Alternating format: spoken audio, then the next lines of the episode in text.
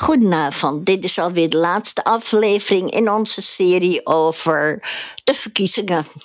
Uh, we zouden vandaag drie gasten hebben, maar we hebben er op het moment maar twee. Dat is uh, Steger Ernsting van GroenLinks Amsterdam gemeenteraad. En Mark van Treuren, dat is de lijsttrekker voor de partij, de Piratenpartij. Goedenavond heren, welkom. Dankjewel. Dankjewel. Nou, ik hoop dat jullie je kleuren gaan verdedigen. Ik heb een paar vragen voor de Partij voor de Dieren. En misschien willen jullie daar ook wel wat over zeggen. Prima. Ja? Ja. Oké. Trouwens, even voordat we gaan beginnen. Hebben jullie veel vertrouwen in de peilingen? Mark? Nou, ik ben niet zo heel erg overtuigd van die, eh, van die peilingen. Ik was dan gisteren ehm, bij uh, de NPO, bij de EO was ik uh, op de radio. En dan hadden we het inderdaad over strategisch stemmen en over peilingen. En die man die die peilingen maakt voor waar de meeste mensen toch wel naar kijken, waar ook de, grote nieuwszenders toch wel op leunen. Die legde ook een beetje uit hoe dat werkte. En dan krijg je al heel gauw de indruk uh, dat het ook wel uh, dat het toch wel een beetje sturen is van, uh, van de mensen die naar tv kijken en die peilingen volgen. van wat mensen dan gaan stemmen. En als jij, als jij dus niet in die peilingen voorkomt, dan gaan mensen ook denken, nou dan moet ik daar maar niet op stemmen. En dat is eigenlijk natuurlijk een, ja dat, dat, dat is wel heel erg jammer. Vertekend beeld. Ja, behoorlijk ja. ja. Zeger, hoe staat het met GroenLinks en de PvdA? Denk je dat jullie echt wel veel meer gaan halen of hoe zie jij het in? Nou, ik, denk, eh, peilingen zijn peilingen inderdaad, of palingen wordt er dan wel eens gezegd. Hè? Uh, maar ik denk dat je wel trends uh, kan ontdekken als je zeg maar verschillende peilingen na elkaar uh, bekijkt hè, over de afgelopen maanden. En een van de dingen die je heel erg ziet is, is zeg maar de opkomst van de PVV. Uh, dat is echt uh, sinds uh, de val van het kabinet weer enorm toegenomen. En ik word er ergens ook wel cynisch van, hè? want je, je ziet dan wel zeg maar, politiek ook bedreven worden op, op zeg maar op electoraal niveau. Hè? Dus waar bijvoorbeeld migratie vorig jaar nog, of anderhalf jaar geleden, nou, niet eens in de top 5 stond van de belangrijkste verkiezingsthema's, hè, bleek uit peilingen veranderde dat uh, enorm uh, na de val van het kabinet. Uh, toen dat zo over gezinshereniging uiteindelijk dat kabinet, de, de VVD het kabinet heeft laten vallen. en werd het, dat thema dus opeens ook weer heel belangrijk in de peilingen. en bovendien heeft uh, Jezilgus natuurlijk ook een beetje een deur op een kiertje gezet voor de PVV, zo half augustus. En sindsdien zie je dus in peilingen ook die PVV gewoon stijgen dus eigenlijk heeft VVD de PVV een beetje weer in het uh, peilingzadel uh, geholpen, om het maar even zo te zeggen. En daar maak ik me wel echt heel erg grote zorgen over. dus de normalisering van een partij met toch radicale en anti-rechtsstatelijke standpunten uh, helpt uiteindelijk die partij. En, en, en daar moet je dus ontzettend voor uitkijken. Dus peilingen geven denk ik wel een belangrijke richting aan. En dan op je vraag. Uh, ja, ik hoop natuurlijk heel erg dat wat wij uh, aan het doen zijn met GroenLinks en de Partij van de Arbeid, uh, door met één lijst de verkiezingen te gaan als een blok, dat dat inderdaad natuurlijk meer oplevert dan 1.1. En dat je dus inderdaad daarmee ook echt een machtsfactor kan worden om het land weer een andere richting op te trekken. Uh, in andere landen is dat veel normaler, hè? dat verschillende partijen als een blok, uh, als een één lijst uh, meedoen. En in, in Frankrijk of in Italië is dat gewoon onderdeel van de politieke cultuur, maar in Nederland niet. En dus ik denk echt wel dat dit een, een spannend experiment is. We gaan het bekijken. Nu we het toch daarover hebben, over immigratie en zo. Mark, ik begin bij jou. Hoe kijken jullie als Piratenpartij aan tegen het vluchtelingenbeleid en tegen de immigratie. Zijn jullie er consequent tegen? Zijn jullie er voor af? Hoe zien jullie dat? Nou, wat wij zien is dat de hoeveelheid capaciteit voor opvang van vluchtelingen enorm is afgebroken. En er staat heel erg veel leeg. Uh, ook kantoorgebouwen en andere vormen van, van gebouwen die staan gewoon heel erg leeg. Er staan op dit moment meer mensen die een woning zoeken dan dat er mensen zijn die, dan dat huizen zijn die leeg staan. Um, maar het probleem is dus dat je die capaciteit niet in één keer weer opgebouwd hebt. ook aan de hulp en de ondersteuning. Ehm, en ik heb, wij, wij zitten namelijk in meer Europese landen. zitten wij ook in, parlement. waaronder ook in Tsjechië zitten we in de regering. En ik spreek ook daar met mijn collega's daar. En die zeggen ook van ja, wij hebben ons heel erg veel vluchtelingen die bij ons bij ons doorreizen. Maar we zouden zo graag willen dat ze bij ons blijven. En bij ons komen wonen, bij ons komen werken. En dus ehm, wij willen heel graag als politieke partij dat ehm, in Nederland de cultuur, of in ieder geval de sfeer omtrent uh, het opvangen van vluchtelingen verbetert. Ehm, want er is namelijk zat, alleen we moeten dat wel beschikbaar maken. Uh, en op dit moment komen mensen hier aan. Die worden vervolgens, komen ze, krijgen ze te horen bij de Apel dat ze niet welkom zijn. En worden vervolgens de grens overgeduwd in uh, Duitsland. Dus ons idee ook is, want we zitten in elk, bijna elk Europees land uh, in Europa, is dat elke vluchteling die binnenkomt in Europa, dat die ook een soort van, ja, door, door Europa ook zeg maar verdeeld wordt. Uh, en Europa houdt dan een overzicht van welk land hoeveel capaciteit heeft, uh, wat het, uh, de demografie is qua vluchtelingen, immigranten um, en, en, wat dan het beste, beste matcht. Want op dit moment heb je dus heel erg ook dat als je dan hier ook bijvoorbeeld um, een bepaalde bepaald land aan een aantal vluchtelingen hebt, dat ook heel veel mensen ook van dat land ook graag dan hierheen willen komen. En dat dat hoeft niet altijd. Het kan, soms is op een andere plek uh, op dat moment even wat meer eh, beschikbaar. Uh, dus eigenlijk willen we de landsgrenzen daar in Europa gewoon veel meer laten samenwerken. In plaats van dat iedereen het maar uitzoekt op het moment dat iemand in een land aankomt. Maar dat we met z'n allen gaan samenwerken om die vluchtelingen goed op te vangen. En niet dat mensen inderdaad zoals op de avond in Ter Apel dan op straat komen te slapen of niet welkom zijn. Daarbij vinden we het ook heel erg belangrijk om er een politieke standaard van te maken om de bewoners te betrekken van een dorp en een stad en een gemeente bij het opvangen uh, van deze vluchtelingen. Dus we moeten ook met de bewoners zelf gaan praten die er al wonen. Van hé, hey, hoe zouden jullie die opvang willen? Het hoeft namelijk niet per se in een asielzoekerscentrum. Het kan ook op hele andere manieren. Waarom kan het niet gewoon uh, tussen de mensen in de, in de, in de Uh, het hoeft niet altijd per se in zo'n afgesloten, afgeschermde uh, asielzoekerscentrum. En als je mensen niks te doen geeft en zegt dat ze niet mogen werken, niet mogen meedoen met onze samenleving, terwijl ze hier aan het verblijven zijn, um, dan, ga, dan wordt het ook vervelend. Ik zou mezelf ook dood vervelen als ik niks mag doen. Dan ga ik ook, kan ik ook vervelend gaan worden. En dat hebben we heel anders gedaan met Oekraïnse vluchtelingen. Uh, die mochten wel zeg maar uh, meekomen doen en hier komen werken. Um, en het is ook een heel erg vertekend beeld, want we hebben vanwege die oorlog in Oekraïne hebben heel veel vluchtelingen. Ik heb er zelf ook een paar opgehaald uit Oekraïne en meegenomen uh, hierheen. Um, in het begin van de oorlog. En die worden, uh, ja, die worden veel beter behandeld ook dan mensen die bijvoorbeeld uit Noord-Amerika of Noord-Afrika komen. En daar moeten we ook even over na gaan denken daarover. En omdat die grote groep zo verschrikkelijk groot is geweest, uh, Lubach heeft er ook een mooie tekening van gemaakt. Heeft iedereen de indruk dat er zoveel meer vluchtelingen zijn. Maar dat is natuurlijk helemaal niet waar. Um, een heel groot gedeelte van is ook uh, arbeidsmigrant. En die hebben een 30% uh, belastingvoordeeltje. Waardoor dat ook wel invloed heeft op de huis. De expats. Ja, de expats. En ik ben heel erg blij om met mensen die hierheen komen om te werken. Um, alleen, uh, ja, die moeten ook gewoon op dezelfde manier behandeld worden als, uh, als ons uh, hier in Nederland. Uh, ik ga hier nog even op in. Ik hoorde vanavond Eertmans van ja 21 hoorde ik zeggen dat experts hoger opgeleide welkom zijn. Maar de gewone handen aan het werk dus minder. Maar is het niet juist in de bouw en uh, zeg maar in verpleeghuizen en weet ik wat, is het juist niet dat we die mensen missen? Dat is ook zo. En ik werk zelf ook in de bouw. En uh, dat merk ik ook. Uh, mijn, uh, mijn uurprijs gaat behoorlijk omhoog op dit moment. Ook, vind ik hartstikke leuk hoor. Maar we hebben wel gewoon mensen gewoon tekort. En ehm, ik heb ook met Oekraïense collega's gewerkt. en ik, we hebben gewoon veel meer mensen nodig die met hun handen kunnen werken. Um, en nu met de nieuwe technologieën op AI en andere vormen van technologische ontwikkeling zal uh, het werk van uh, de geesten misschien een beetje vervangen worden. Maar we hebben nog steeds voor een heleboel handwerk niet de mogelijkheid om, die, om dat te doen. Je moet nog steeds tegels zetten, je moet nog steeds stukken doren, je moet nog steeds timmeren. En ja, dan moet je toch echt met je handen doen.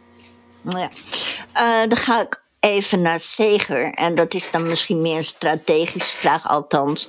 Is het niet zo dat een heleboel rechtse partijen nu het asielbeleid en het vreemdelingenbeleid ervoor gooien, omdat ze eigenlijk de echte problemen die in Nederland zijn, zoals het woningtekort, de zorg, dat ze die niet durven aan te pakken, omdat vooral bijvoorbeeld een VVD en toch D66 ook en het CDA dat hebben laten liggen de laatste jaren, of verslechterd hebben.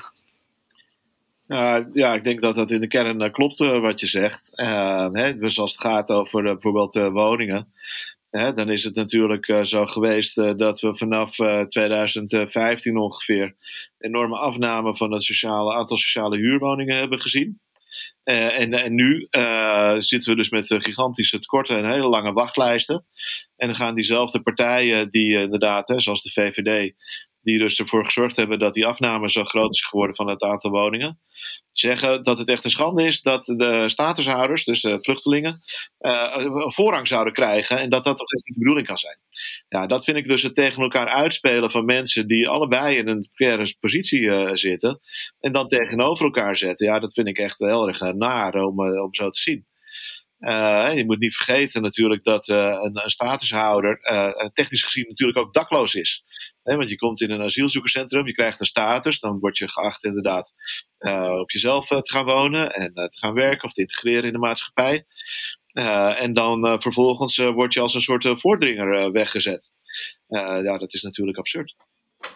Ja, en wat je ook heel erg ziet, is dat men de angst aanwakkert bij mensen. Zeker. Ja. En angst betaalt lekker uit op rechts. Ja, nou, dat klopt. Kijk, en je moet ook niet vergeten hè, dat er uh, in Nederland ook wel een, uh, een heel erg groot draagvlak is uh, voor goede vluchtelingenopvang.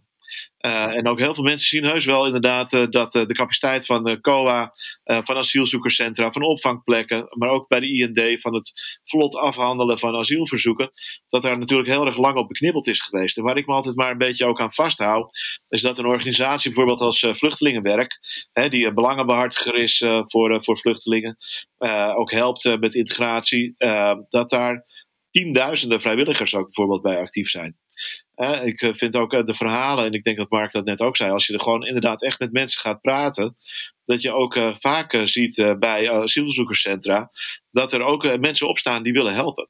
en die mensen die moeten we wat meer naar voren zien te krijgen, ook in het beeld wat er is.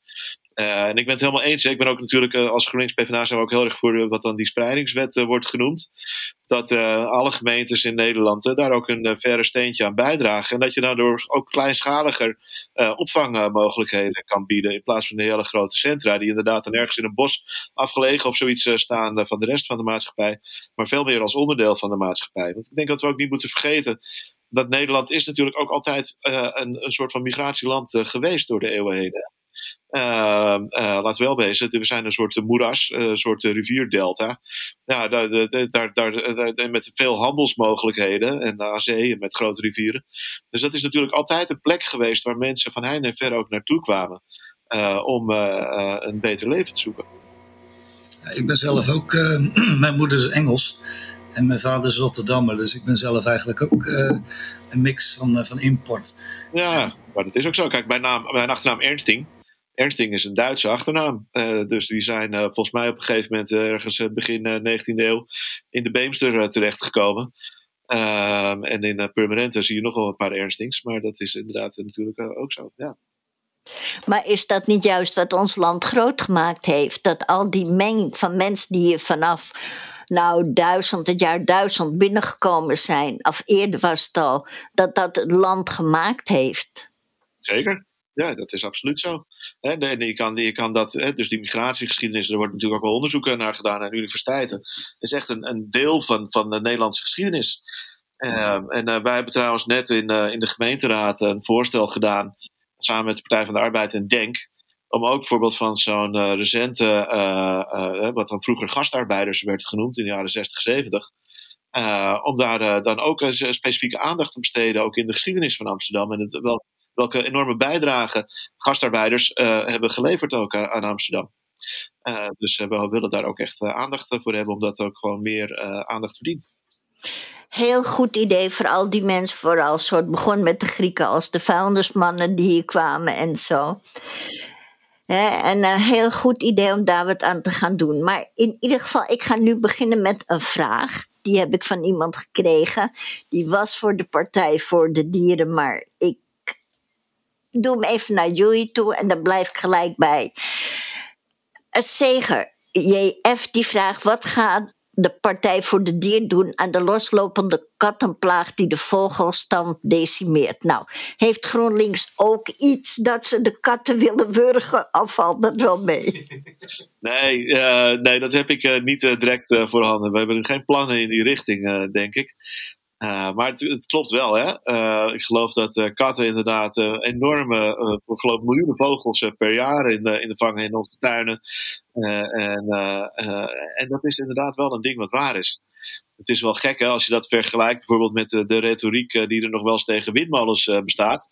Dat het een soort vogelhakselaars zouden zijn. Nou, er komt inderdaad, vliegt heus wel eens een vogel tegen de wieken van een windmolen. Maar als je dat afzet tegen het aantal vogels wat inderdaad door katten in de achtertuinen wordt gepakt, nou dat is echt 0,1% of zoiets, weet je wel. Uh, dus het, is echt, het gaat om totaal andere aantallen. Uh, maar het is inderdaad een, uh, een punt waarvan eigenlijk weinig mensen weten wat voor invloed dat heeft ook op ons ecosysteem. Dus ik snap de vraag, maar tegelijkertijd denk ik niet dat we nu overal katten moeten gaan verbieden. en dat, is, ja, dat is waar. Oké, Mark, zeg ook even wat over de katten en dan gaan we doen met de rest. Ja, is goed. Ja, wij hebben daar ook uh, niet per se een kant-en-klare oplossing voor. Alleen mee, wat, wat Segers hier net zegt, is dat ook dat mensen weten het niet dat wat van effect het is. Dus ik denk dat de manier om dit op te lossen, net als met een heleboel problemen die wij op die manier graag oplossen, is met, uh, door mensen te informeren. Uh, en hoe doe je dat? Uh, dat doe je ook eigenlijk zoals ze dat ook doen. Probeer te doen in Amsterdam, op sommige plekken waar we zitten. Um, om meer platformen te maken waar mensen dan. Komt net de kat voorbij? Komt hier net de kat voorbij? Sorry dat ik je Oké, nee, maar niet. Maar dat, um, uh, dat, dat mensen inderdaad ervan op de hoogte zijn. Dus je kan dus een campagne dus voeren om mensen op de hoogte ervan te brengen. Van hé, hey, dit gebeurt. En uh, net zoals we doen met uh, Priority First in, in Amsterdam. Waarvan we dan ideeën, en, ideeën uit de wijk halen. En ervoor zorgen dat mensen zelf gaan organiseren om met ideeën te komen. En wat ze willen verbeterd hebben aan hun, aan hun wijk. En dat je dit soort onderwerpen daar ook bespreekbaar maakt. Van hé, hey, weet dat dit gebeurt. En hoef je niet te zeggen van hé, hey, mensen moeten van een kat af of zo. maar wel dat mensen begrijpen van hé, hey, als ik dus een, hu een huisdier wil gaan aanschaffen, is kat misschien, misschien een minder goed idee kan ook de kat binnenhouden natuurlijk. Dat is ook nog een optie. Ja. ook daarover kun je informeren. Goed, dan gaan we over naar een heel ander onderwerp. Gerrit Westerhof die vraagt...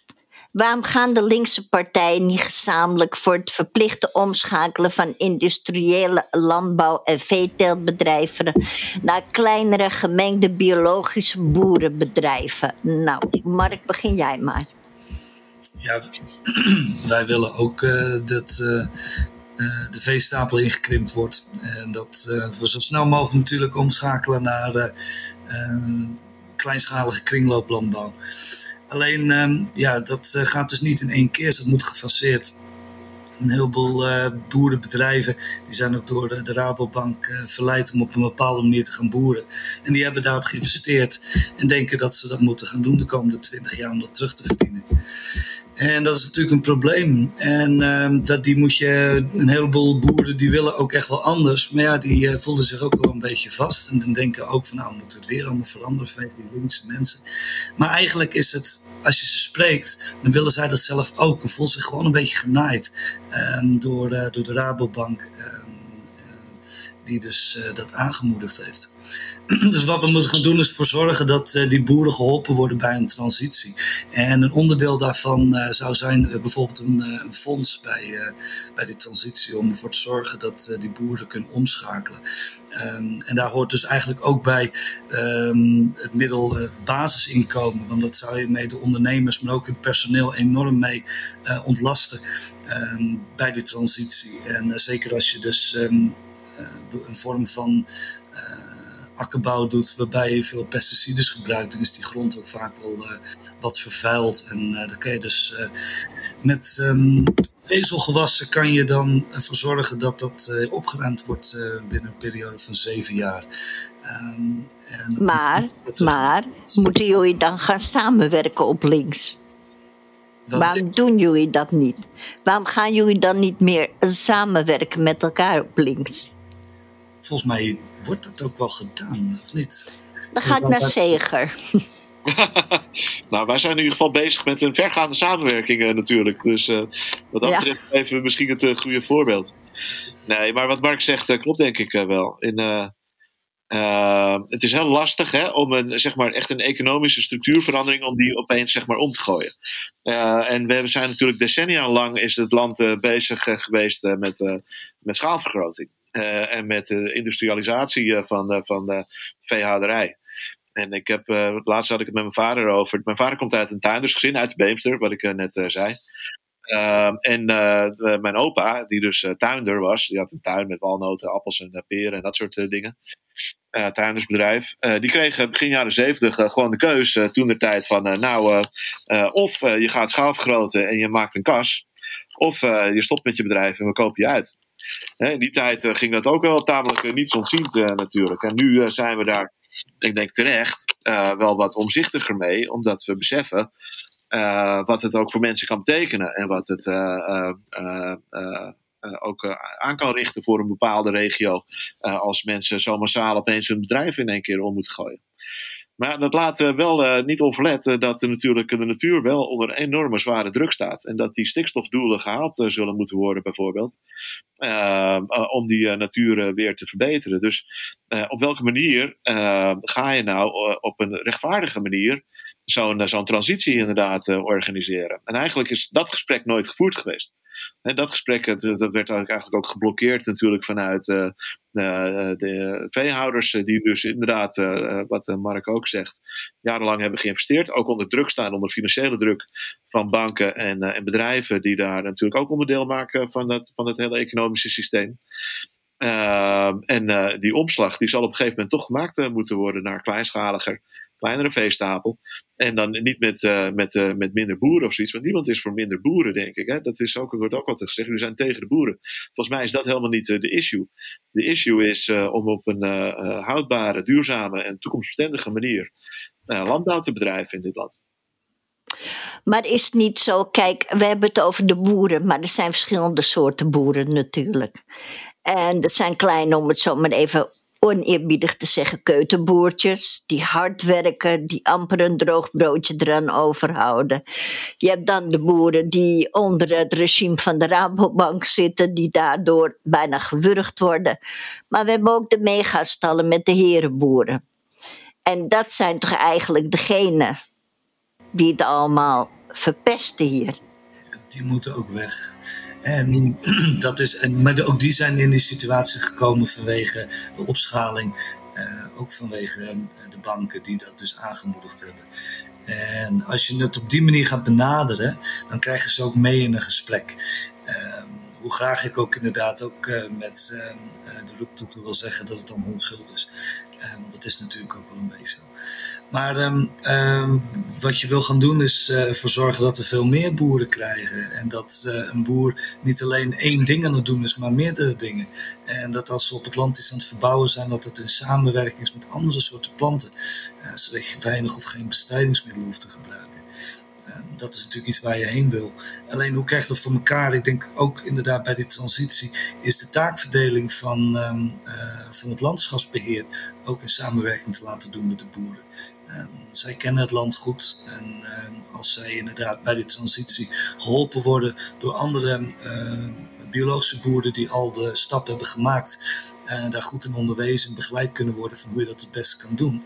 En je combineert dat met het basisinkomen en zo'n fonds, uh, dan is het volgens mij ook heel erg aantrekkelijk en veilig uh, om dat te doen. En uh, kun je ervoor zorgen dat schaalverkleining juist winstgevend kan zijn voor een boer en interessant kan zijn voor een boer. En zeker als je het um, telen en het verkopen en verhandelen van dat soort producten gaat belonen. Maar als je nou ziet die grote eh, demonstraties die er waren, die werden toch voor een heel groot gedeelte aangezwengeld door Farmers Defence Force en zo. En zijn dat dan niet degene, de kleine boer die betaalt nu de prijs eigenlijk? Die wordt opgejut, die gaat er tegenin met zijn kop, want ik word als boer aangepakt. Maar deze mensen zijn dus in principe degene die de discussie op die manier aanzwengelen, omdat het voor hun, hun weten ook wel dat hun degene zijn die eigenlijk het land vergiftigen. Ja. En, maar het ding is een beetje, is dat zij ook gewoon aan het overleven zijn. En nou, ik dacht met hun portefeuille dat er wel wat te overleven viel hoor. Dat hangt er vanaf welke boer het is. En dat hangt ook, eh, je kan niet altijd in iedereen's portemonnee kijken.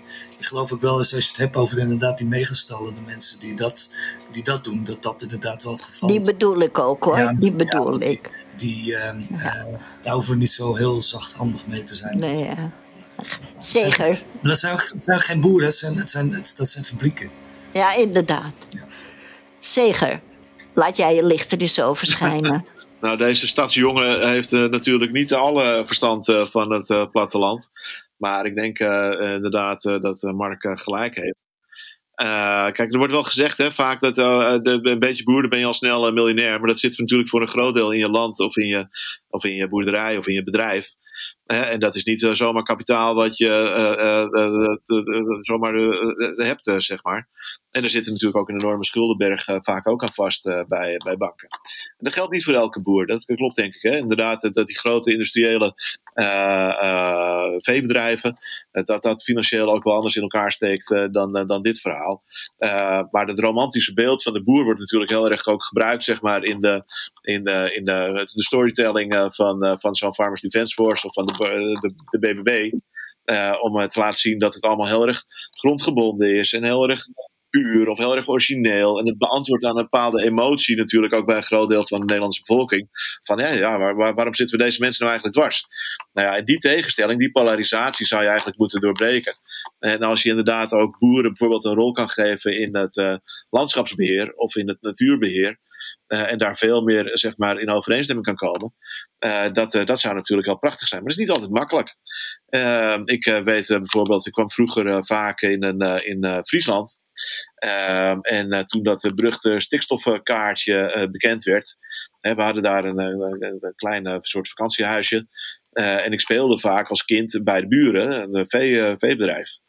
Ehm, en dat is ook heel erg veranderd in de loop der tijd daar. Hè. Toen, toen ik echt klein was, toen stond de melkmachine nog op het land, bij wijze spreken. En op een gegeven moment kregen ze zo'n zo'n lichtboxenstal. Hè, dat bedrijf dat werd uitgebreid, allemaal heel logisch. En toen keek ik op dat beruchte stikstofkaartje van, van minister Van der Wal. En eh, ja, dat, dat bedrijf, dat, dat staat precies tussen twee natuurgebieden. Dus aan de ene kant heb je de, de Weerribben, en aan de andere kant eh, de Rotte gemeente, prachtige natuurgebieden. En zat dus in dat paarse gedeelte, die zouden dan naar nul uh, moeten bij wijze spreken van het aantal vee wat ze nog konden hebben. En ik denk dat er heel erg de vergissing ook wel is gemaakt vanuit het kabinet. Het werd heel erg technocratisch allemaal zeg maar benaderd. Hè, over deposities en over cijfers en dat soort dingen. Ehm, en dat je, als je mensen mee wil krijgen, dan ook wel daar een verhaal tegenover. Van, ja, hoe kun je nou nog steeds, uh, ook als bedrijf, uh, ook een rol spelen in je omgeving. Uh, en misschien ook nog inderdaad je bedrijf veranderen in andere vormen van, van agrarische productie. maar als je dat gesprek op een andere manier had gevoerd, dan was je misschien wel veel verder gekomen dan in die polarisatie die we hebben meegemaakt. Maar er, er, is nog wat anders. En dat heeft ook te maken met dat die lobby van ehm, pesticides en eh, de lobby van uh, veevoederbedrijven, die is groot. En dat is, dat is ook voornamelijk een van de aandrijvers geweest van de BBB. Ehm, en die zwepen het allemaal wel op. En uh, die willen geen winstderving zien. Die willen graag dat het nog even wat langer zo blijft. En dat begrijp ik ook wel. Um, dus die moet je eigenlijk daar ook in meenemen. Maar um, als, je, als je op zoek bent naar de, uh, de schuldig van het conflict met de boer, dan, is, dan zit hij wel daar. Um, de, de, de vraag is nu, uh, ik denk dat heel veel, heel veel boeren ook wel degelijk wat wijzer zijn geworden afgelopen jaar. En dat geloof ik echt wel. Um, ik zie het ook, uh, ik woon in Schagen en ik, ik heb de eerste velden met, met tulpen gezien, met allerlei andere kruiden er tussendoor. En allemaal weidebloemen, verschillende soorten kleuren bloemen langs de, langs de oever. En ja, ik, was ontroerde mee. Ik denk, hé, hey, het kan dus wel. Um, het, het is wel mogelijk om het op een andere manier te doen. En hier begint het al. Um, en, um, en ik denk dat als je dus naar die boer gaat en zegt van luister, we willen niks van je afpakken, we willen je gewoon helpen om uh, wat je aan het doen bent, om dat uh, meer in balans te maken met de natuur. Want het hele gesprek ook over Parkinson uh, hier, hier in Noord-Holland is ook behoorlijk aan de gang. vanwege het gebruik van pesticiden. En um, ja, was van de week was ik ook in Beverwijk op gesprek. En daar was ook een mevrouw en die vertelde dat ook van ja, we hebben gewoon meerdere mensen in het gezin die dus dit soort klachten aan krijgen zijn. En zo oud zijn we nog niet. En als je dan kijkt wat er om hen heen allemaal groeit en hoe dat bespoten wordt, hm. dan uh, schieten de tranen wel een beetje. Vreselijk, ja. En wie weet wat ons nog te wachten staat, want we zijn er nog niet, denk ik. Ja, ik hoor, ik hoor een, uh, heel veel kanten. En wat ik nou voor hoor komen, dat bedrijven en banken eigenlijk een groot verantwoording hierin hebben. En hoe gaan we eigenlijk deze bedrijven ter verantwoording roepen? Want ja, eigenlijk is dat altijd wel een beetje de clutch. We weten dat Shell ook een groot vervuiler is. Uh, tot dan Vattenfall Nuon heeft daar ook aan bijgedragen. Nu zijn er veel bedrijven die zelf proberen te innoveren. Of dat greenwashing is of niet, laten we even in het midden. Maar uh, hoe gaan we eigenlijk uh, deze bedrijven hierin betrekken die eigenlijk verantwoordelijk, verantwoordelijk zijn voor dit hele probleem eigenlijk? Nou, daar heb ik wel een oplossing voor. Dat heb ik toen in Beverwijk ook uitgelegd. je, je, legt het, je laat zien van, hé, hey, dit hebben jullie gedaan. En we willen nu dat dat verandert. En we geven daar een kans voor. Dan moet je zo en zo en zo doen. Leg je een termijn op van een jaar, misschien max twee. En anders ga je over op, um, ga je over op uh, steward ownership. Oftewel, je voert een, in die twee jaar van, uh, van dat ze dus dat, uh, die mogelijkheid geven om uh, wat aan te passen, voer je een stukje wetgeving in waarbij je dus um, kan zeggen van oké, op het moment dat een bedrijf dus niet doet wat er gezegd wordt, dan valt die vanaf dat moment onder beheer van een stichting. En, en die, dat bestuur dat wordt dan bepaald aan de hand van uh, in hoe weinig zij contact hebben met uh, en gelieerd zijn aan de eigenaar van het bedrijf. En dat het dan ook helemaal puur transparant wordt. Dus transparantie is ook een heel erg belangrijk onderdeel hierbij. Dat dat dus echt meer aangewakkerd wordt. En op die manier kan je ervoor zorgen dat je dus gaat bepalen wat een bedrijf doet.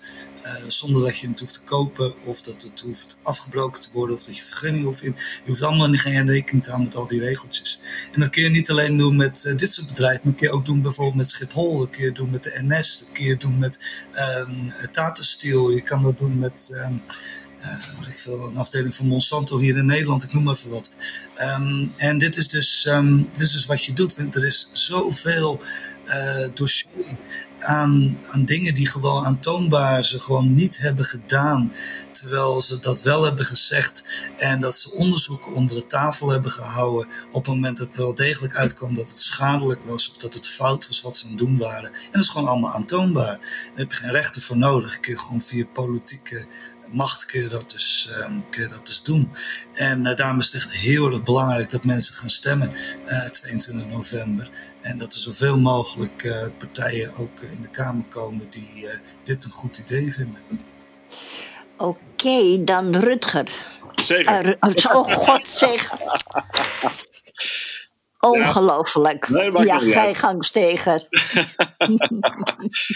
uh, we staan voor tal van transities. Hè? in, de, in de mobiliteit, uh, bijvoorbeeld in Amsterdam, uh, in, de, in de fossiele industrie waar we vanaf moeten. Dus we moeten een energietransitie uh, door. en we moeten inderdaad ook als het gaat om nou, onze internationale samenwerking en bedrijven. Hè? Dus wat wij hier doen, heeft, kan grote gevolgen hebben voor mensen zoals wij, maar dan aan de andere kant van de wereld uh, moeten we dat, uh, al die transities doormaken om dat rechtvaardiger en eerlijker te maken. Het zijn allemaal systeemveranderingen. Uh, en ik vraag me de laatste tijd ook wel af, hè, van waarom is dat nou zo moeilijk om uh, die systemen om te gooien? Want het is natuurlijk, je kan zeggen van ja, het is gewoon wetgeving aanpassen en dan voldoe je eraan of je voldoet er niet aan. Maar zo eenvoudig is het natuurlijk ook weer niet helemaal, omdat we gewoon in allerlei lock-ins uh, zitten. We zitten gewoon in een enorme fossiele lock-in bijvoorbeeld. Uh, we zitten in een tal van lock-ins. we hebben met de auto's de mobiliteit georganiseerd. We hebben wegen gebouwd, snelwegen. Ja, daar zit je dan aan vast op zo'n moment. Of niet. Dus dat moet je veranderen. Ehm, en dat is nog best tricky en dat gaat ook heel langzaam. En ik vind wel, dus het dat heeft te maken met de politieke keuzes om dat aan te zwengelen. Uh, in hoeverre je daar ook dan marktkrachten voor bedoelt. Hè? Ga je financiële prikkels eh, bijvoorbeeld uh, gebruiken? Extra belastingmaatregelen bijvoorbeeld voor, voor, voor bepaalde bedrijven. of zeg je ook op een gegeven moment radicaal van nou deze industrie, daar is geen plaats meer voor in dit, in dit kleine land. Uh, maar dan moet je ook alternatieven hebben. Hè? Dus ik snap ook best dat bijvoorbeeld de vakbond, de FNV, uh, best ingewikkeld vindt hoe er over Tata Steel wordt gepraat. Want Tata Steel houdt zich niet aan milieuvoorschriften. Mensen gaan eerder dood, hartstikke ongezond. Hè? En je denkt dus van ja, daar moet je vanaf. Maar ondertussen werken daar nou, 10.000 mensen uh, of zoiets. En de Alpe Eimond uh, die is daarvoor van afhankelijk voor zijn brood. Uh, dus voor de vakbond is dat echt een dilemma dat ik me heel goed kan, kan voorstellen. dus die, die rechtvaardigheid in dat hele klimaatdossier en in, in dit soort verandertrajecten, die is heel erg belangrijk. En die is eigenlijk nog onvoldoende onderzocht. Um, als we nou kijken bijvoorbeeld naar de energietransitie in Amsterdam, waar ik me dan een beetje mee bezig hou. Uh, daar hebben we bijvoorbeeld ook over windmolens uh, plaatsen. Om in onze eigen elektriciteitsvoorziening veel meer te gaan voorzien. Nou, dan zie je ook dat mensen daar tegen in het geweer komen, hè, die bijvoorbeeld al vlakbij in de buurt wonen bij zo'n zo windmolen. En dat, dat snap ik ook wel. En daarom pleiten wij dan bijvoorbeeld ook heel erg voor dat lokale eigenaarschap. Hè? Dus dat je ook uh, als coöperatie uh, zo'n windmolen, zo'n windmolenpark kan, kan opzetten. om dan vervolgens ook de vruchten daarvan te plukken. Niet alleen omdat je schone energie hebt, maar ook omdat je dan gewoon daarmee goedkopere energie hebt. Of sterker nog, er kan ook nog wat financiën terugvloeien naar die gemeenschap. En dat is ook ingewikkeld. Uh, want wij hebben net uh, afgelopen weken natuurlijk een situatie gehad uh, bij de Noorderijplas, waarbij bij zo'n coöperatie drie windmolens wilde plaatsen. En daar heeft de provincie nou een streep doorgetrokken. en dat is een hard gelach voor zo'n coöperatie. Hè, wij denken nog tenminste van ja, dat, dat, dat besluit van de provinciale staten, als je dat naar de rechter brengt, dan zal dat waarschijnlijk geen stand houden. Maar dan moet je wel in stand staat zijn als coöperatie om zo'n heel rechtelijk traject af te leggen. Uh, die hebben vaak de kapitaalkracht of het geduld uh, daar niet voor. Terwijl een uh, Vattenval of iets dergelijks dat natuurlijk wel heeft. Dus, dus, dit soort besluiten spelen dan ook precies weer tegengesteld in de richting die eigenlijk iedereen misschien wel wil. en, en dat is ontzettend lastig en sleuren om dat dan weer op goed op pad te krijgen. Dan heb je het nog maar over drie windmolens. we hebben er nog veel meer nodig natuurlijk om echt in onze eigen energievoorziening te gaan voldoen. Dus ik vind het ook een frustratie, uh, waarbij ook politieke krachten gewoon, gewoon tegenwerken. uiteindelijk hebben de VVD en de BBB tegen deze windmolens gestemd. Partij voor de Dieren trouwens ook. Daar had ik Ines uh, misschien nog wel een vraag over willen stellen. Uh, Maar, uh, dus ja, helaas.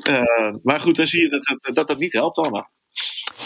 En nu we het toch over energietransitie hebben en zo. De woningcorporaties hoeven de blokafdragen niet meer te doen, hè? Ja, klopt kunnen ze dat geld dan niet gaan gebruiken om op de daken zonnepanelen te doen? Dat is toch niet zo vervuilend voor het milieu? Nee, klopt.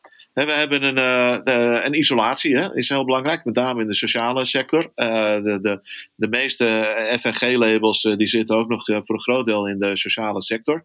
Dus er moet ook heel erg geïsoleerd gaan worden. Daar zetten wij ook in Amsterdam heel erg op in, met isolatieoffensief, fixbrigades en dat soort dingen.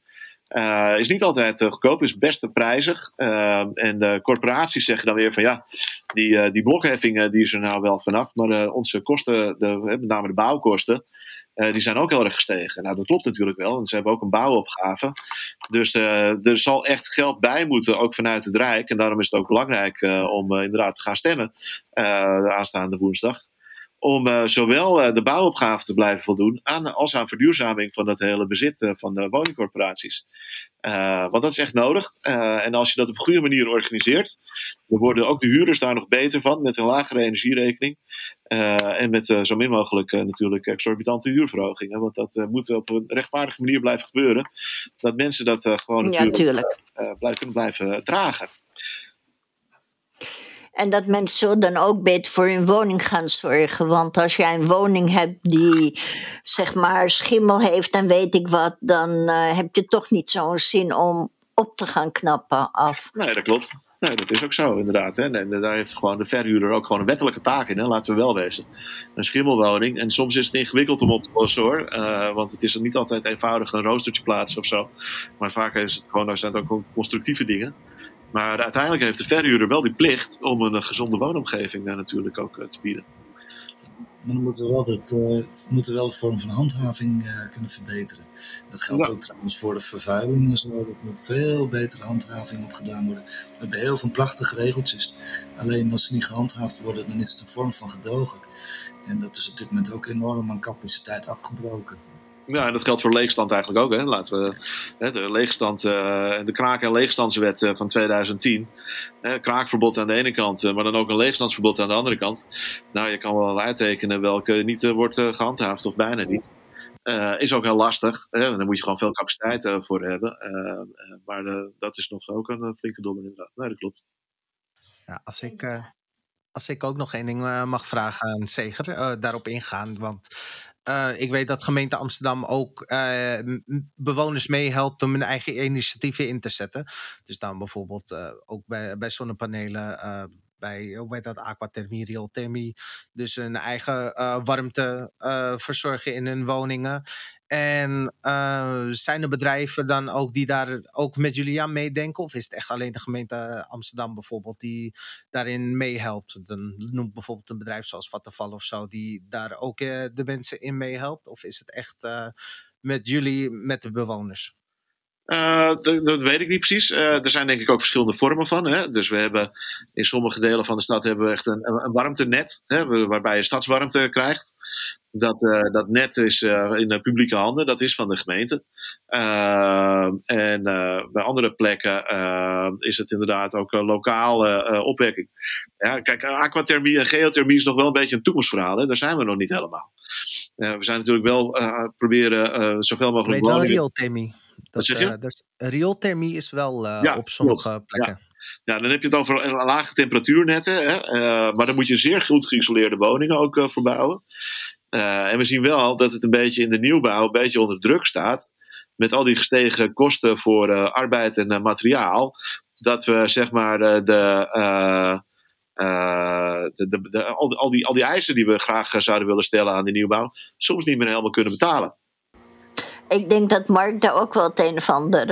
en daarna gaan we even over naar een andere vraag. Want ik zie we gaan heel snel door de tijd. Dus moet je nagaan, we zijn maar met z'n tweeën. Dus Mark, ga je gang. We hebben ook natuurlijk die verhuurdersheffing. En uh, die moet eigenlijk er ook af, want we hebben eigenlijk al alles veel te duur gemaakt. We moeten een puntensysteem ook weer terug hebben uh, voor, de, um, voor de woningen. En uh, ja, nogmaals, ik denk dat ook de basisinkomen heel erg belangrijk is voor een heleboel transities. waar Segers het net ook over had. Um, hey, waar zijn ze? Ja, daar. Ja, ik zie het. Um, even wat anders. Ik ga even wat voor de luisteraars zeggen. Ik had een vraag van Apollo. En die ging over het inkrimpen van de veestapel en omzicht. Maar omdat uh, Ines Kostische niet is, ga ik deze vraag niet stellen, omdat we het al een heleboel hierover gehad hebben. Goed, dan ga ik even naar een heel ander, naar een precair onderwerp. Even kijken, ja, zegen is er. Ik moest even de deur open doen. Moet ook gebeuren. Dat gaat over liefhebber van Pink Floyd. Die Flip Switch die vraagt: Moeten wij nog zaken met Israël willen doen? Wat vinden zij van de huidige opstelling van Nederland en de onvoorwaardelijke steun van de minister-president? Mark. Dit is inderdaad een hele gevoelige. Uh, ik was ook bij die klimaatmars en uh, toen gebeurde dat hele dingetje met uh, Greta Thunberg op dat podium. en ik voelde me ook een beetje zo van, ja, wat moet je nou mee, weet je wel. en um, nou, weet je wat is, wij zijn dus ook internationaal, we zijn voor vrede, voor democratie en voor mensenrechten. En we veroordelen elke vorm van mensenrechten schendingen. en dus ook de schendingen die van het humanitair oorlogsrecht. En dat wordt aan beide kanten gedaan. En uh, er wordt uh, heel veel um, dingen door elkaar gehaald. Er wordt religie met um, nationaliteit gemixt. Uh, er zijn buitenlandse invloeden heel erg aanwezig aan beide kanten. Ehm, het, is, ehm, het is gewoon een hele verdrietige situatie. En je ziet ook een hele interessante ehm, bemoeienis van het buitenland. Eh, ik heb bijvoorbeeld een videootje gezien van uh, de Saoedische prins, uh, die dus eventjes vorige week uitlegde van nou, we geven Israël wel een Israël. Um, en ik denk helemaal, wat heb jij ermee te maken?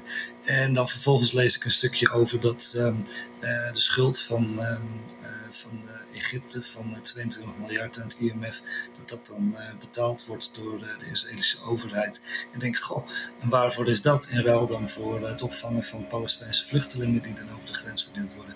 Dus het lijkt alsof de, de, de deal al gesloten is, daar lijkt het op. Ehm, en ik vind het gewoon heel erg verdrietig, echt heel verdrietig, om te zien dat er zoveel mensen zoveel leed moeten ondergaan. Ehm, en waar gaat het eigenlijk weer over? Ja, ik, je vindt het moeilijk. Om geloof, om, om, om nationaliteit, om toegang tot grondstoffen, om... Um, en het er zou gas onder Gaza zitten, hè? Ja, dat, nou, dat zit in, het, uh, in, in zee, net, uh, net buiten de kust. maar goed, ehm, dat, is, dat is ook zo. Maar ja, je ziet ook, dat zijn ook Arabieren die wonen in Israël en die doen het hartstikke prima en hebben nergens last van. Um, en je hebt uh, supernationalistische Israëliërs en uh, die noemen zichzelf Joods en vinden dan dat ze daardoor alles mogen doen. En, um, en je hebt mensen die. Uh, je hebt het Siri dat uh, probeert in het buitenland te lobbyen om wetgeving in te voeren, zodat kritiek op Israël vergelijkbaar gestraft wordt als antisemitisme. En dat, um, ja, dat vind ik gewoon, eh, ik vind dat er lopen zoveel dingen door elkaar heen. En het heeft ook allemaal zo'n geschiedenis. Um, het is zo'n lastige situatie en het lijkt alsof er eigenlijk geen goed antwoord is om dit op te lossen. En uh, zoals ik net uitlegde, lijkt het er nu op dat uh, de Palestijnen de Egyptische grens overgeduwd gaan worden. Het is ook natuurlijk zo dat een heleboel Israëli's zich gaan voorstaan op de Tweede Wereldoorlog, terwijl ze er niets mee te maken hebben. Ja, en dat vind ik ook een hele kwalijke zaak. En dat zorgt voor nog meer antisemitisme in, uh, in de wereld. En dat... Oh, dat is er toch wel hoor. Ja, er is meer antisemitisme dan men denkt, maar het zit verborgen. Dat is het probleem ook een beetje. Dat je... Maar goed, ga naar Zeger. Uh, ja, uh, ik was natuurlijk ook enorm geschokt op 7 oktober door die door die aanslag, uh, die terreuraanslag uh, van uh, Hamas in Israël op, op onschuldige en weerloze mensen. Ehm, en vervolgens natuurlijk de reactie van Israël in, in Gaza. net, net zo goed ook buikpijn van gehad, want je weet gewoon dat daar ook heel veel onschuldige mensen uh, dan slachtoffer van gaan zijn, omdat het zo'n dichtbevolkt uh, gebied is. Uh, zo'n zo'n strook land van, wat is het, 10, 10 bij 30 kilometer of 10 bij 40 kilometer of zoiets. Waar twee, ruim 2 miljoen mensen op elkaar gepakt zitten, waarvan de helft minderjarig. Ehm, en dat, dat, dat leidt tot enorme humanitair, veel humanitair leed. Uh, en, en dat is uh, verschrikkelijk uh, om, om, om mee te maken, om te zien, dagelijks op tv. Ik heb daar ook heel veel naar gekeken. Ehm, daar houd je gewoon dan ook bezig natuurlijk allemaal. Je merkt ook dat het heel erg in de stad speelt. Hè? In Amsterdam, waar natuurlijk nog een grote, nou ja, klein, maar, maar relatief nog gezien dan nog groot Joodse minderheid ook uh, leeft, die uh, zich ook sterk verbonden voelt met Israël. wat ook heel logisch is, hè? want ik kan me herinneren dat ik in 2018 een keer in een verkiezingsdebat zat in, bij de Joodse gemeente in Buitenveldert. En dat er na afloop iemand naar me toe kwam en zei van nou goed gedaan jongen, je hebt hier op zich niet zoveel te winnen, maar prima. maar je moet één ding goed beseffen en dat is dat, uh, dat zei hij, hè, dat voor Joden in Nederland Israël ook een existentiële kwestie is. Het idee dat als het weer misgaat, hier, dat we dan altijd nog één plek hebben waar we naartoe kunnen, waar we veilig zijn. En dat gevoel, dat leeft denk ik bij heel veel mensen, of het nou terecht is of niet. Uh, natuurlijk is ook met, met de oorlogsgeschiedenis van Nederland en Amsterdam heeft er ontzettend veel mee te maken. Omdat wij dus niet in staat zijn geweest om bescherming te bieden aan minderheden toen het het hardst nodig was. Vaak heel laf optreden hier. Ja, precies. Ja, en, uh, dat is, uh, Marokko is ook een optie. Ja, Ja, maar goed, uh, dus, dus dat, ik duid even zeg maar de gevoelens. Dus aan de ene kant zie je bij, bij, bij Joodse mensen in Nederland of in Amsterdam uh, echt een soort existentiële angst. Uh, en aan de andere kant zie je bij mensen die het opnemen voor Palestijnen ook een angst om zich uit te spreken. als het gaat om het beschermen van Palestijnse weerlozen en onschuldigen. Als het gaat om mensenrechten.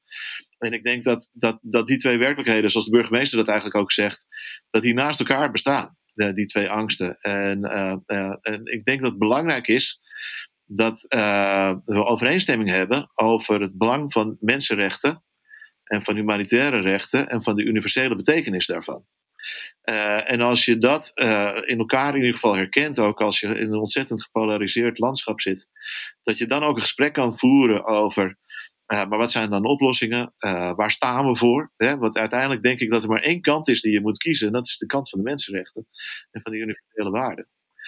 Uh, en, maar laat mensen dan ook in hun recht als ze aangeven dat ze bang zijn, bijvoorbeeld. En, en veroordeel niet iedereen in dit gepolariseerde debat wat we hier hebben. Veroordeel niet iedereen meteen van, oh, dan ben jij dus voor die en tegen die. nee, dat is allemaal niet waar. Je kan en de, de, de gruwelijkheden van Hamas veroordelen zonder dat je daarmee uh, het belang eh, van de, de gelijke recht voor het Palestijnse volk ontkent. Uh, en je kan net zo goed de, de, de daden van Israël veroordelen zonder dat je daarmee Hamas de bagatelliseert. Exact. Ik denk dat daar het verschil ook ligt. Hamas af de Palestijnse bevolking. En ik denk dat dat heel goed uit elkaar gehouden moet worden. Ja. Nou, dat denk ik ook. Nou, verder, verder vond ik het wel ook. We hebben ook in de, de gemeenteraad uh, uh, anderhalf week geleden een uh, motie aangenomen om op te roepen of om aan te sluiten bij internationale oproepen voor een humanitair staakt het vuren. voor het vrijlaten van gijzelaars en voor het oppakken van een duurzaam vredesproces. Ehm, en die motie werd ook wel heel breed ondersteund, ook in de gemeenteraad. En ik als ik het vergelijk ook met sommige andere gemeenteraden, waar deze discussie op een heel erg felle en gepolariseerde manier wordt gevoerd, denk ik dat we in Amsterdam uh, uh, eigenlijk uh, dat, dat niet hebben. En dat komt ook door twee raadsleden, die ik allebei ook heel bijzonder vind hierin. dat is Itai Garmi van, van Volt, een Joodse jongen. En Shergaan van Denk, van de Pakistaanse afkomst, een moslim. Uh, die er samen al bezig waren om uh, zeg maar uh, als een soort initiatiefvoorstel een programma op te zetten voor meer dialoog, voor minder wantrouwen naar elkaar toe, voor het wegnemen van, van vooroordelen en, en conspiracy theories en dat soort dingen met scholen. Ehm, en die daar ook heel erg dat hebben vastgehouden, ook in deze crisis. En dat vind ik zeer bewonderenswaardig. Mooi. Nu even heel kort voor jullie allebei. Uh, Rutte, hoe doet hij het in deze kwestie, ja, Rutger? En daarna komt met Mark. Ja, ik, wil eigenlijk wat, wat, toevoegen aan, wat, aan dat onderwerp, want dat is natuurlijk nog niet helemaal in zijn geheel. En in dit hele gebeuren zijn er natuurlijk uh, het vermogen om meerdere waarheden te kunnen vasthouden tegelijkertijd. Um, en zeker als je echt emotioneel, emotioneel geïnvesteerd bent in, uh, in zo'n conflict, omdat je familieleden kwijt bent geraakt of vrienden bent kwijtgeraakt, dan is het natuurlijk heel erg lastig om dat te kunnen doen. En om dat, dat, die empathie te kunnen hebben, um, zeker als buitenstaander, is het wel heel erg belangrijk als we als bemiddelaar gaan optreden op het moment dat je dus dat soort mensen te maken hebt. En zeker ook als land um, daar ook handel mee drijft. En je hebt ook gewoon dat, um, ja, de Hamas, die wordt ook, um, wordt ook uh, daar, zijn ook mensen actief van Iran en van, um, van de Wagner-groep. En dat is ook wel heel interessant om te zien hoe dat gedaan wordt. En uh, dat uh, mensen die daar wonen als uh, levend schild worden gebruikt. Dus en nou, Mark, kom op. Hoe doet Rutte het in deze? Kom, er, kom er nou even mee. Rutte is weg. Rutte is, nou, probeert baas van de NAVO te worden. Maar ik hoop dat het, niet, dat het die Litouwse vrouw wordt. Oh mijn god, dan zijn we verkocht. Hoezo? Rutte, de baas van de NAVO. Ik hoop het niet. Nee, nou dat bedoel ik. Dan zijn we verkocht als dat gebeurt. Deze man die heeft zo het land hier in Nederland al naar de knoppen geholpen. Moet hij daar nou ook nog eens een keertje naartoe? Maar goed, zeker Rutte, hoe doet hij het? Ik denk, in deze kwestie, hè? Ja, ik, ik, ik bedoel, iedereen uh, was uh, uh, in de politiek in ieder geval Uh, overvallen natuurlijk door die plotselinge uh, geweldsuitbarstingen. Maar laten we wel wezen, het was natuurlijk al, al heel erg lang. We spraken van, van onderdrukking van, van Palestijnen in Palestijnse gebieden. Maar dan toch, hè, het was natuurlijk voor veel mensen een beetje ver van hun bed. Ehm, en ik denk dat Rutte wel de fout heeft gemaakt door in het begin te doen alsof, en dat zegt de vraagsteller volgens mij ook, hè, uh, de onvoorwaardelijke, steun uit te spreken. Uh, en, uh, en pas later in die eerste week kwam opeens het woord proportionaliteit om, de, om de hoeken, zeg maar, bij, bij Rutte. en ik kan me voorstellen dat dat in het begin ook wel een groot deel van het beeld heeft bepaald. van, van eh, de reactie eh, van Nederland. En ik denk ook dat, dat, dat je daar dan ook altijd op dat moment ook voorzichtig mee moet zijn. Eh, want steun is natuurlijk nooit onvoorwaardelijk, ook in algemene zin niet. ik kan me wel voorstellen dat er behoefte was om ook solidariteit uit te spreken. Want er was een gruwelijke aanslag gebeurd. En ik vind het ook heel goed dat, dat die solidariteit ook alle kanten op gaat. Hè, als mensen in hun uh, zoiets afschuwelijks meemaken. Uh, en waarbij er natuurlijk ook het plot van de gegijzelde nog steeds groot, uh, hoogst onzeker is. Uh, en dat is een, een vreselijke situatie. maar of, of je dan door dat uitspreken dan ook helpt, dat is de vraag. En ik denk dat ze zich daar in het begin echt wel echt vergist hebben. Het kwam op mij over als een soort van schuldgevoel. En nu zal ik het deze keer even anders doen. Maar goed, dat is mijn idee. Ja, ik kan, ik kan het niet allemaal beoordelen hoe dat gaat op zo'n moment, op dat niveau, hè, eh, op zo'n eh, rijksniveau. Maar ik weet wel hè, dat, dat, dat dat ook voor angst heeft gezorgd van, hè, bij mensen van, ja, wat gaat die reactie van Israël dan zijn? Uh, en, en, en, en, en, en hoeveel leed zal dat dan weer veroorzaken? Die angst die was er natuurlijk vanaf het begin bij heel veel mensen. En die heeft Rutte toen niet in oogschouw genomen of dat een plek weten te geven in zijn initiële reactie. Inderdaad. Uh, Mark, even weer nog een andere vraag, want we zitten er bijna doorheen. Uh, zie jij een uh, mogelijkheid voor een linksminderheidskabinet? ja, dat zou ik eigenlijk ook wel heel prima vinden. Um, en ik ben, ik ben geen fan meer van omzicht. ik was altijd wel heel erg blij met zijn kritische blik, maar nu dat hij toch wel kenbaar heeft gemaakt waar die nou eigenlijk echt voor staat, dan ben ik echt zwaar teleurgesteld. En, ehm, ja, maar ik ben wel eens dat een minderheidskabinet een heel goed idee zou zijn. Want dan geef je namelijk het parlement de mogelijkheid om uh, mee te kunnen denken, mee te kunnen praten en ook invloed te kunnen hebben. En als het wel uh, rechts toch wel uh, samen gaat werken en toch gaat denken aan een kabinet, dan mag dat wel een heel klein minderheidskabinetje voor mij ook zijn, zodat links dan heel veel invloed kan hebben op uh, de besluitvorming van uh, wat dat kabinet gaat doen. Maar ik hoop, ik, hoop dat, ik hoop dat Nederland heel anders gaat stemmen dan wat de peilingen zeggen en hoe de debatten, hoe die georchestreerd zijn de afgelopen weken, dat dat niet zo eruit gaat zien.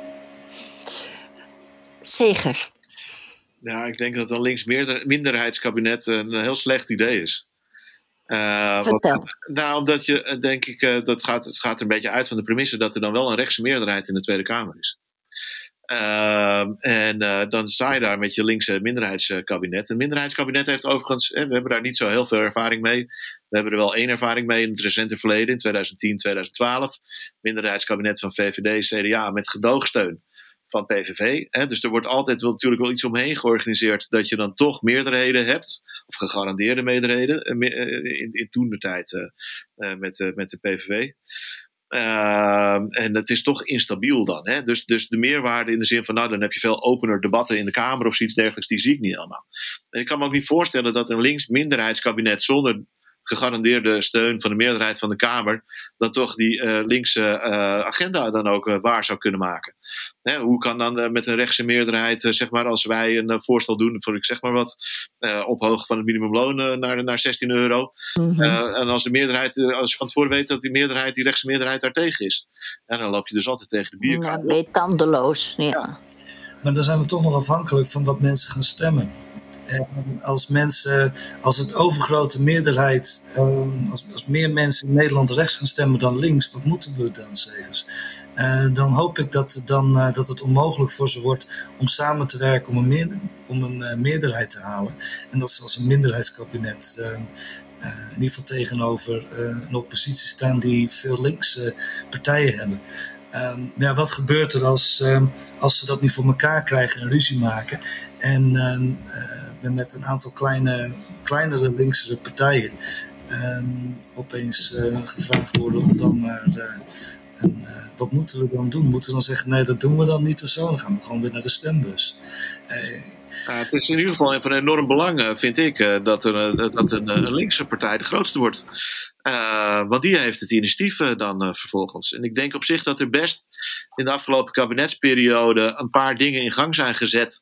waarbij ook zeg maar een aantal dingen uit de kabinetten Rutte 1 en 2 werden teruggedraaid. Hè. Bijvoorbeeld op die woningbouw zag je Hugo de Jonge wel degelijk, ook met het terugdraaien bijvoorbeeld van die blokheffing, stappen zetten. Nog onvoldoende, maar wel stappen zetten in een andere richting.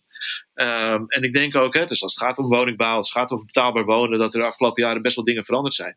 Maar dan is het wel belangrijk om daar, zeker onder zeg maar linkse uh, aanvoering, daar dan ook afspraken over te maken, die ook in de Kamer dan blijven beklijven. en dat je niet alles weer teruggedraaid ziet worden. Ik hoop dat, er, um, dat er een hele versplinterde parlement krijgen. Ik hoop dat er heel erg veel kleine uh, linkse partijtjes uh, zetel krijgen. Zodat er heel veel gesprek ontstaat. Um, en op die manier de wind uit de zeilen haalt van, van rechts Nederland. ik hoop dat dat gaat lukken. Ja, Jij zegt net... Ik denk dat wel dat het belangrijk is dat die linkse partijen niet elkaar altijd eh, de maat nemen van de. Bingo. ja, uh... Ik ben het helemaal met je eens. In campagnetijd kan je dat wel doen. Alleen op het moment dat het dan eenmaal daar komt, moeten we wel met z'n allen aan tafel. Ik heb ook best wel veel gesprekken gehad met mensen van jullie en mensen van de Partij van de Dieren, maar ook met Volt, uh, die eigenlijk dan zeggen: Goh, we hebben toch op het programma gelezen van jullie. Er zijn best wel dingen die we graag willen overnemen. En weet je wat ik zo leuk vind? Zelfs BVNL wil gratis OV. Dat vind ik toch wel grappig. Ik vind het, maar dat doen ze natuurlijk ook alleen maar omdat ze de boer willen ontlasten.